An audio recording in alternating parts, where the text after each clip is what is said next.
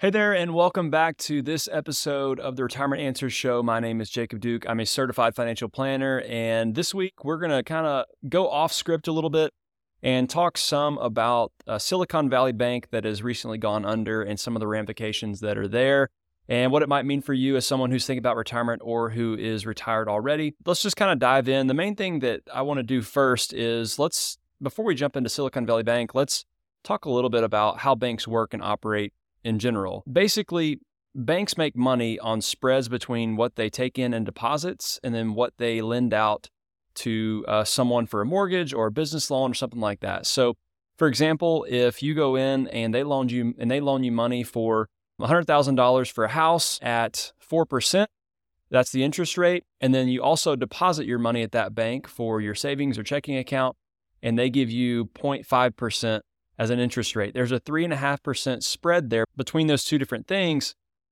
And so that's how they make their money.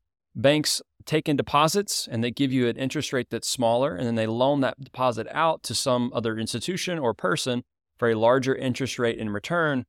And that's how banks earn their money. Now, what we saw here in Silicon Valley Bank is a, just a mismanagement of those deposits, okay? And so what happened was they invested in long-term treasuries in 2020 whenever interest rates were really low. So those interest rates on those treasuries were 2%, one and a half, somewhere in that range. And so the value of those long-term treasuries went down as interest rates rose so quickly. Remember how bond prices or values and uh, interest rates, they work inversely of each other. So as interest rates increase, bond values go down. As interest rates decrease, bond values are going to go up.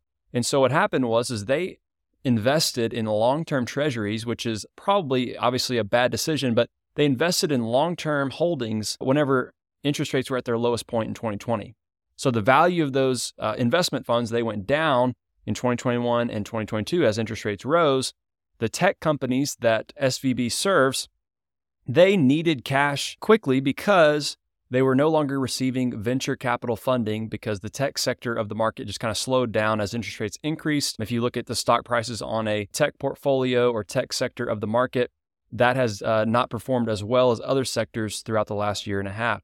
So the value of those uh, long-term treasuries that Silicon Valley Bank held, they went down. Tech companies needed cash and word spread pretty fast. So, in the venture capital world and the technology world over there in California, that word spread really fast that Silicon Valley Bank was illiquid. They did not have the cash to meet the demand. And so, what happened was, is Silicon Valley Bank, they decided to sell stock holdings of their company to raise capital. So, they sold stock, they sold shares and equity to the open market. That way, they can raise capital to meet the demand of cash that was coming in from these different companies and businesses that were saying we need cash for payroll, we need cash for uh, this new R&D thing that we're going to do, the research and development. And so SVB actually had to sell stock so they could raise capital to meet those liquidity demands. And when that didn't work, they had to then go and sell the treasuries that they bought back in 2020, but they had to do it for a huge loss. They actually sold those treasuries for a loss of $1.8 billion. That was only the loss, not the total sell. And so the loss was 1.8 billion on those treasuries they sold. So everyone begins to panic, especially those who have deposits and operate with uh, Silicon Valley Bank. And so what ended up happening was a classic bank run. Everyone was like, "Hey, I see that Silicon Valley Bank is not going to make it. They are not going to make it through this." And so uh, everyone went to go with their money all at the same time. And if you know anything about banks, they don't keep all of everyone's money at the bank at any given point.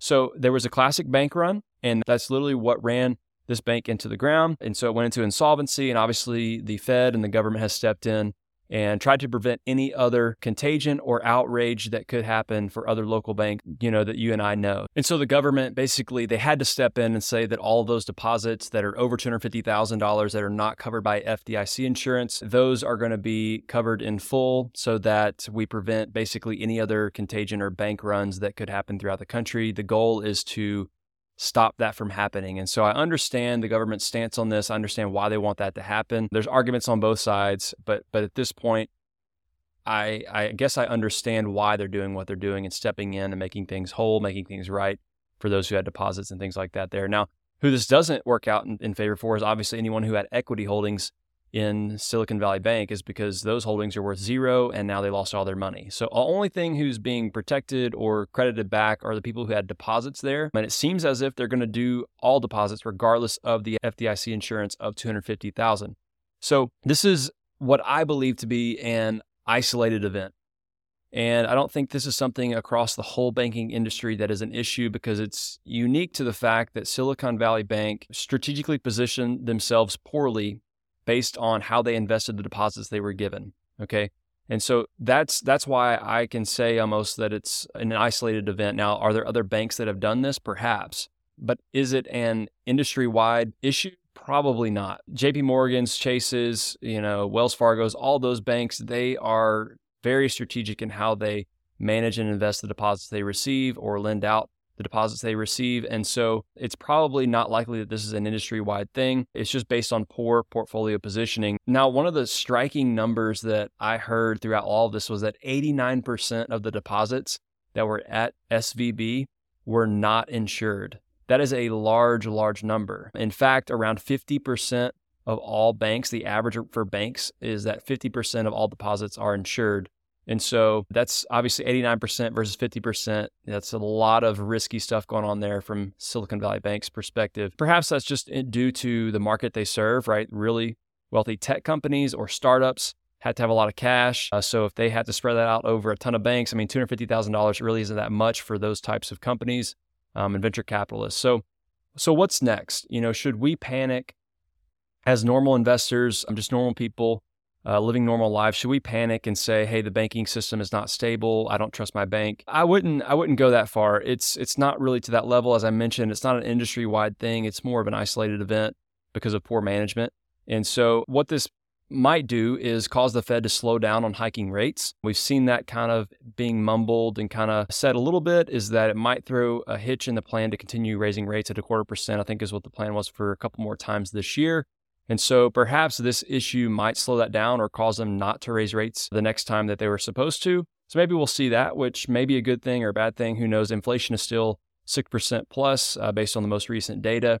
And so I, I would probably say that maybe the more important lesson here is not so much of you can't trust the banks or you've got to make sure you've got a better asset than cash. It's I think it's more of a lesson about investing.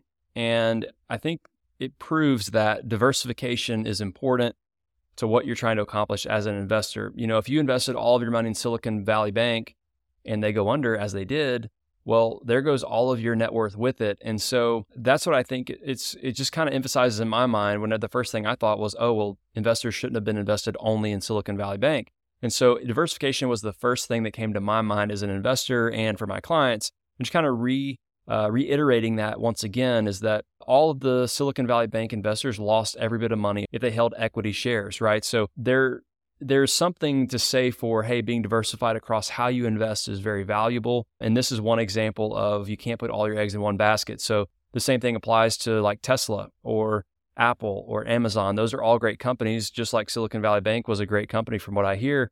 But at any given point, one wrong mismanagement, one wrong move could position that company poorly, which means if you're an equity owner or an investor in that, you could be holding the bag at the end of the day and there's not much money left. So that's just something from an uh, investing standpoint that I wanted to reiterate and just kind of reemphasize there. And another perhaps lesson from this is that there's even risk in what we call safety. You know, we think cash in the bank is safe. There's always risk. There's nothing that's perfectly 100% safe or fail proof. Obviously, like US treasuries or bonds or T bills and things like that, they claim to be 100% backed by the full faith and credit of the US government. At this point, who knows? I think obviously they'll just print money if they want to to make everything whole, which is maybe not right, but it's what they'll do no matter what. So perhaps that is true, but but just know that there's there's even risk in the safety of safe investments or cash holdings. So I appreciate you tuning into this uh, this week's episode. I know it's a little bit different than what we typically try to talk about here, but I thought it was a relevant event and uh, just something that perhaps was top of mind for a lot of you. And so I wanted to talk through that and just share some thoughts on it with you. But I hope you're having a great week, and uh, I appreciate you tuning in to this week's episode of the Retirement Answers Show. And uh, we will see you next week and talk a little bit more about some retirement questions. Thanks so much. Hope you have a good one.